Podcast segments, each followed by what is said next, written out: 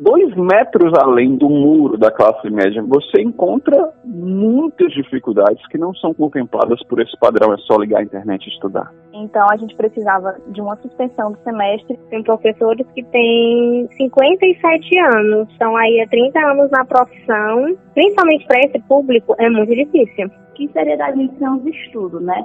E o que eu tenho para passar para minha filha é isso qual de nós poderia imaginar que ir à escola ou à universidade poderia oferecer um risco tão sério à saúde? A pandemia de Covid-19 nos mostrou isso. Mas nos disseram que a educação e o mundo não poderiam parar por causa dessa gripezinha. E aí recorremos à tecnologia aulas remotas transmitidas por videoconferência, atividades respondidas em formulários online, sem qualquer contato físico com nossos professores e colegas de sala. Mas é claro que não foi e não é tão simples assim. A pandemia escancarou uma série de desigualdades sociais. Como ensinar por meio de ferramentas online quando 47 milhões de brasileiros sequer têm acesso à internet? Esse dado da pesquisa CETIC, do Comitê Gestor da Internet no Brasil, representa o desafio que a educação tem enfrentado nos últimos meses. Para entender os impactos disso, hoje nós vamos conversar com o professor universitário Hugo Fernandes e a diretora escolar Beatriz Almeida.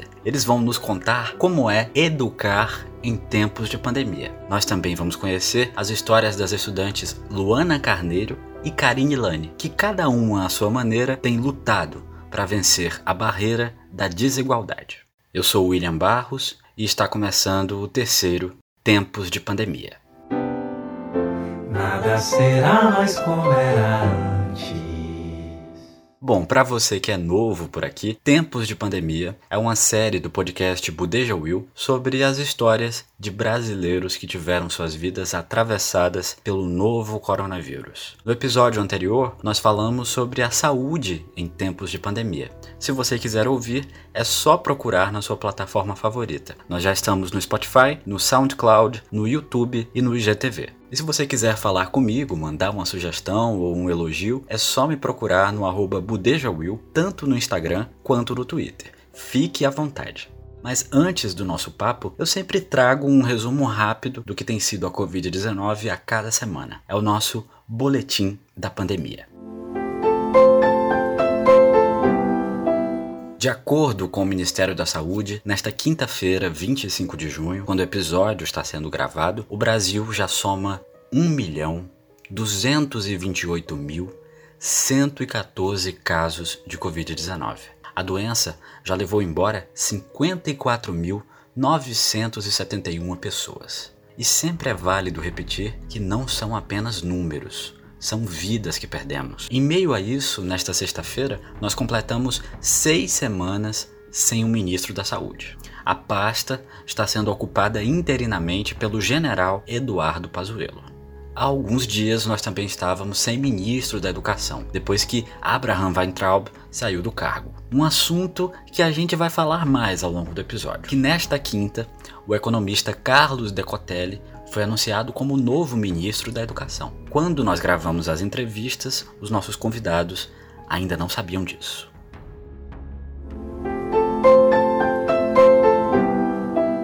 Agora sim a gente entra no nosso assunto e o nosso papo começa com um cara que tem um currículo enorme mas que eu vou tentar resumir. Hugo Fernandes Ferreira é biólogo, professor e pesquisador do Departamento de Biologia da Universidade Estadual do Ceará, a UES. Além disso, ele faz um trabalho super bacana de divulgação da ciência na mídia. E nessa pandemia, ele tem aproveitado para tirar dúvidas dos seguidores sobre o coronavírus. Hidroxicloroquina. O que acontece se isolar só os grupos de risco, mas não sou eu que estou dizendo isso, é a ciência. Se você ficou interessado em conhecer o trabalho dele, o Instagram do Hugo é @hugo_fernandesbio. E a minha conversa com ele começou com aquela pergunta super importante que eu tenho feito a todos os entrevistados. Como você está se sentindo? claro, tem uma palavra que define muito bem, é cansado. Eu estou muito cansado. Onde você tem governo federal é, disseminando distorções científicas e negando veementemente a ciência, o nosso trabalho ele fica estafante, estafante você ter que lutar com com instituições né, que deveriam prezar pela saúde das pessoas. Então, estou muito cansado, porque ela tem todas as funções de um professor, né, que dá aula, aulas online, orientar dois programas de pós-graduação, tem também de dentro de casa, né, que é uma coisa que realmente cansa muito. Então, a universidade que o Hugo leciona está de férias, mas no início da pandemia eles aderiram ao ensino remoto para concluir o semestre que já estava atrasado. Foi nesse cenário que o Hugo fez um relato que viralizou na internet. A publicação O EAD que você não vê revelou algumas das dificuldades que o Hugo observou nesse período. O Hugo é professor no campus de Quixadá, no sertão central do Ceará. 80% dos seus alunos são da zona rural, ou então de cidades próximas daquela região. Para esses estudantes, o ensino remoto não significa apenas ligar o computador e assistir a aula. A gente está falando muitas vezes de um aluno que não tem acesso à internet dentro de casa e que, e que esse acesso ele é promovido quando ele chega na universidade. Essa é uma realidade número um. A outra é, o cara às vezes tem acesso à internet, mas não é uma banda larga que, com, que possibilite a ele também uma boa velocidade de, de download para você assistir um vídeo. Outro problema é, muitas vezes é um computador para a família e esse computador está na sala. São situações que quando você trabalha dois metros além do muro da classe média, você encontra muitas dificuldades que não são contempladas por esse padrão, é só ligar a internet e estudar. E se tem uma pessoa que sabe muito bem sobre isso que o Hugo falou, é a Luana. Ela ainda não chegou na universidade, mas está se preparando para isso. Ela tem 29 anos e é mãe de três filhas que estão no ensino fundamental. Tanto a Luana quanto a companheira dela cursam educação para jovens e adultos, ou seja, na casa dela todo mundo estuda. Mas até pouco tempo a família toda só contava com um único aparelho celular para assistir às aulas remotas. Sim, cinco pessoas dividiam o mesmo telefone. Como é que funcionava assim o esquema para dividir? É que a gente dava prioridade às pequenas, é, fazia atividade no mesmo celular, na mesma hora as duas pequenas faziam.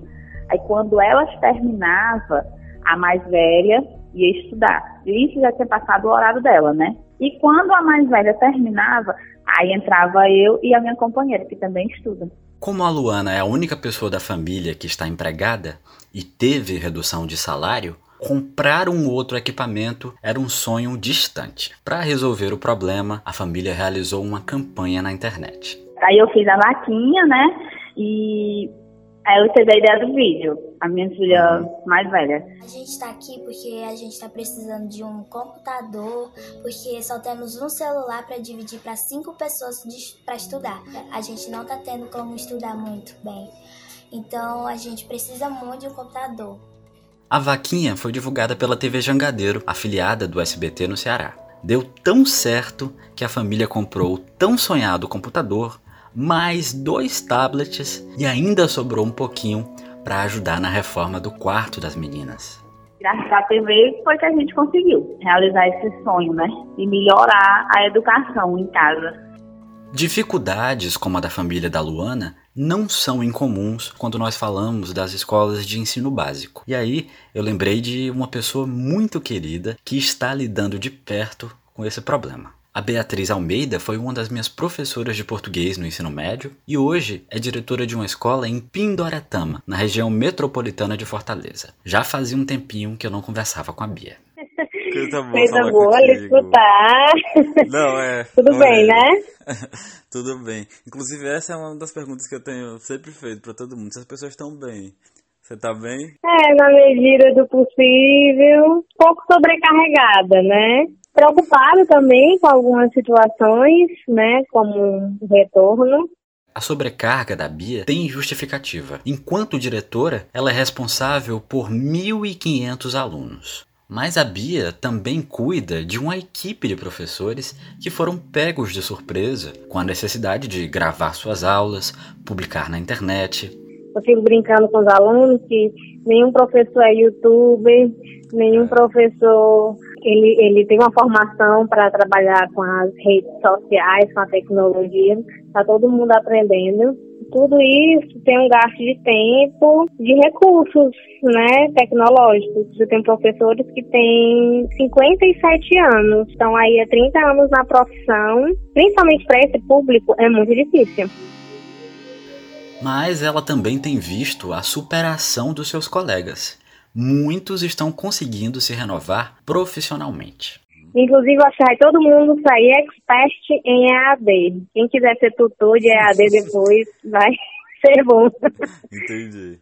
Mas, como a Bia falou no começo da nossa conversa, ela anda preocupada com o possível retorno das aulas presenciais. A Secretaria de Educação do Estado colocou o mês de agosto como possível data para essa retomada. Como vai ser? Se vai mesclar atividades presenciais e atividades remotas, né? Se vai 50% de uma turma na semana A e os outros 50% na semana B.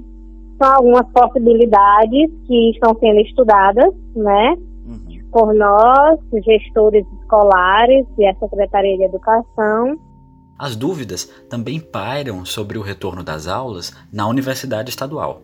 Mas uma certeza o Hugo já tem: é a de que os professores e gestores vão precisar de um olhar mais sensível para as limitações socioeconômicas vivenciadas pelos seus alunos. A gente precisa entender que nós estamos numa posição muito grave, mas ainda mais confortável do que os nossos alunos. É, não é porque o aluno está dentro da universidade que ele automaticamente tem os seus problemas sociais eliminados. Isso leva tempo. Isso, na verdade, essa transformação ela é social, né? mais do que individual.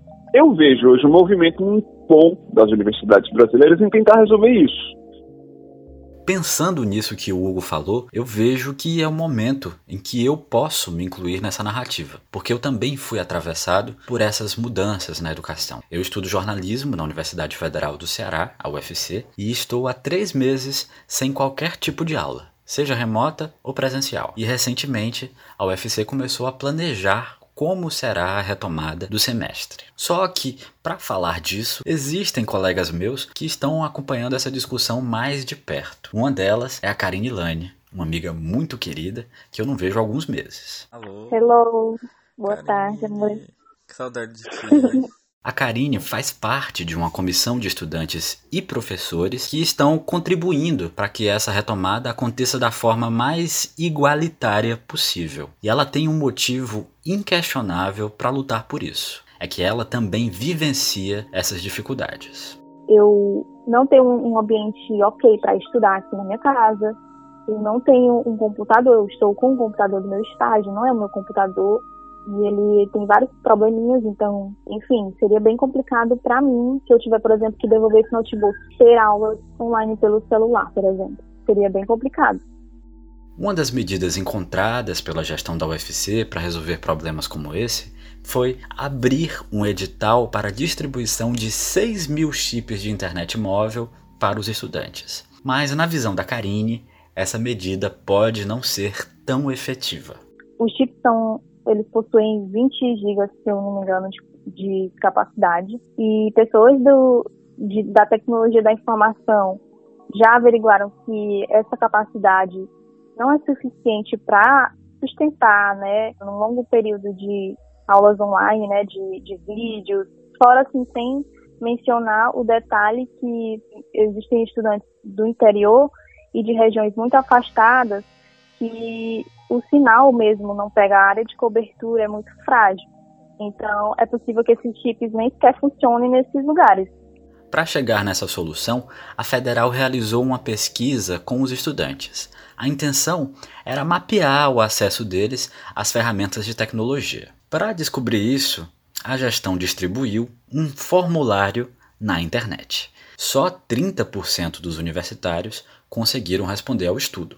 A equipe gestora deles usou, usou 30% de estudantes, é, considerando isso como um número altíssimo e que refletia a realidade, que a gente sabe que não reflete, então eles precisavam ter, ter chegado de outras maneiras, por outras vias, para garantir que essa pesquisa tivesse um, um diagnóstico mais preciso e aí, com base nela, esse, essa proposta pedagógica emergencial pudesse ser, pudesse ser construída de uma maneira mais justa e democrática com todo mundo, né? Mas antes dessa pesquisa, os estudantes tiveram que lutar para garantir que as aulas só fossem retomadas com condições mais adequadas aos que estão em vulnerabilidade. Nas redes sociais, movimentos como Nenhum Estudante para Trás e Ninguém a Menos tinham o mesmo objetivo. A gente precisava de uma suspensão do semestre e permanecer suspenso enquanto um planejamento melhor fosse elaborado para que a gente construísse algo melhor para todo mundo. Continua nesse mesmo sentido, só que com as ressalvas de agora que determinam que nós vamos sim caminhar para o ensino remoto. A Karine e tantas outras pessoas envolvidas nesse processo temem por um problema sério que atinge a educação em momentos como esse: a evasão estudantil. Quando a gente promove essa desigualdade, porque realmente vai ser uma desigualdade, muitas pessoas vão ficar para trás e não vão, não vão poder continuar da mesma forma que outras, a gente acentua ainda mais essa possibilidade de evasão e isso se está sendo discutido como uma realidade, como uma possibilidade assim, muito, muito real de pessoas realizarem o trancamento. Todo esse debate desgastou ainda mais a relação da comunidade acadêmica da UFC com o reitor Cândido Albuquerque. O clima já não é dos melhores desde que o gestor foi o menos votado na consulta acadêmica, mas mesmo assim foi nomeado pelo presidente Jair Bolsonaro. Desde então, Cândido tem demonstrado alinhamento com a postura do governo federal, o que não agrada a boa parte dos universitários. Ele até, até hoje, assim, essa gestão está marcada, na verdade está no começo, né, ainda mais tudo indica que vai durar um mandato de quatro anos marcada por esses, Conflito, por esses né? embates. É, exatamente.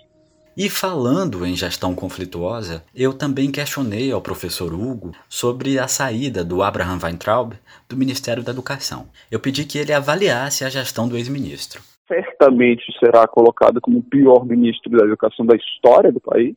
Eu reprovo veementemente e consigo fazer isso sem proselitismo político. Isso é importante que se diga, né? Ah, aos ouvintes que devem estar nesse momento me colocando, com certeza ele é petista, militante da extrema esquerda. Esquerdopata. Esquerdopata. Não, não sou. Existem opções, inclusive à direita, muito melhores. Um dos conflitos enfrentados pelo Weintraub foi relacionado ao Enem, o Exame Nacional do Ensino Médio. Essa prova é hoje a principal porta de entrada para o ensino superior no Brasil. Como os estudantes não estão conseguindo se preparar adequadamente para o exame, muitos pediram o adiamento da prova. Depois de muito esforço, conseguiram que o MEC adiasse para mais 30 ou 60 dias. A data oficial ainda não está definida. Considerando a realidade brasileira, a propaganda que o Enem lançou, a estude pela internet, estude por livros e vai dar certo, sei lá, foi uma das primeiras propagandas coach que eu vi no, no, no Ministério da Educação, né? inclusive. Falou, falou só o pensa positivo que você consegue. E não é assim, né? A diretora Bia sabe bem disso a escola dela tinha preparado uma série de atividades relacionadas ao Enem, como aulões, cursinhos noturnos, laboratórios de redação, simulados, mas tudo teve que ser deixado de lado devido à emergência da pandemia. Realmente é um desafio é, nessa retomada fazer com que o espírito do Enem retorne a cada aluno. E veja só como esse adiamento e essa preparação atravessam diretamente a vida de quem estuda. Lembra da Luana, aquela que dividia um celular com a família toda para poder estudar? Pois é, o Enem para ela pode significar o começo da realização de um sonho, um sonho que só a educação poderá lhe permitir pretendo sim fazer uma faculdade. Me inscrevi no Enem, vou fazer, se Deus quiser, né? Fazer uma faculdade e dar uma vida melhor para minha filha. É, eu deixei de estudar muito cedo, né? E agora eu estou terminando o EJA, né? Que seria da ser de estudo, né?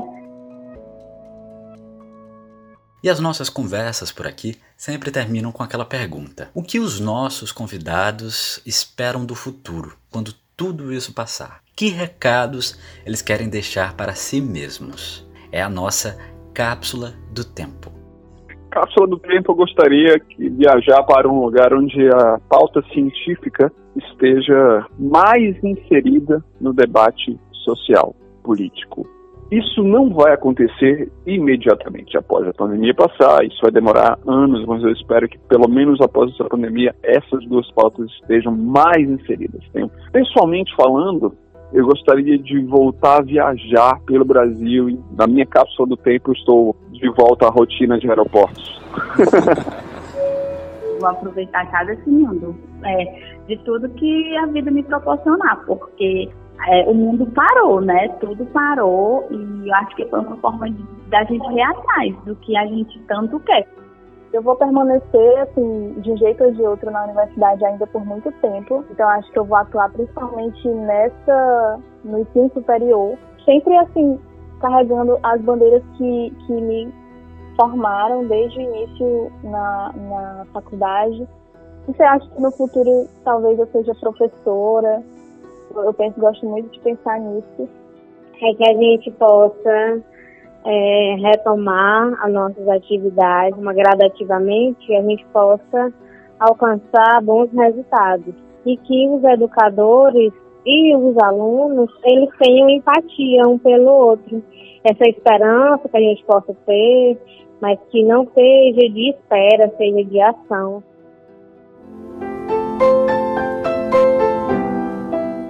Gente vai se aproximando do fim do nosso programa e em todos os episódios nós fechamos com homenagens às pessoas que perdemos durante a pandemia.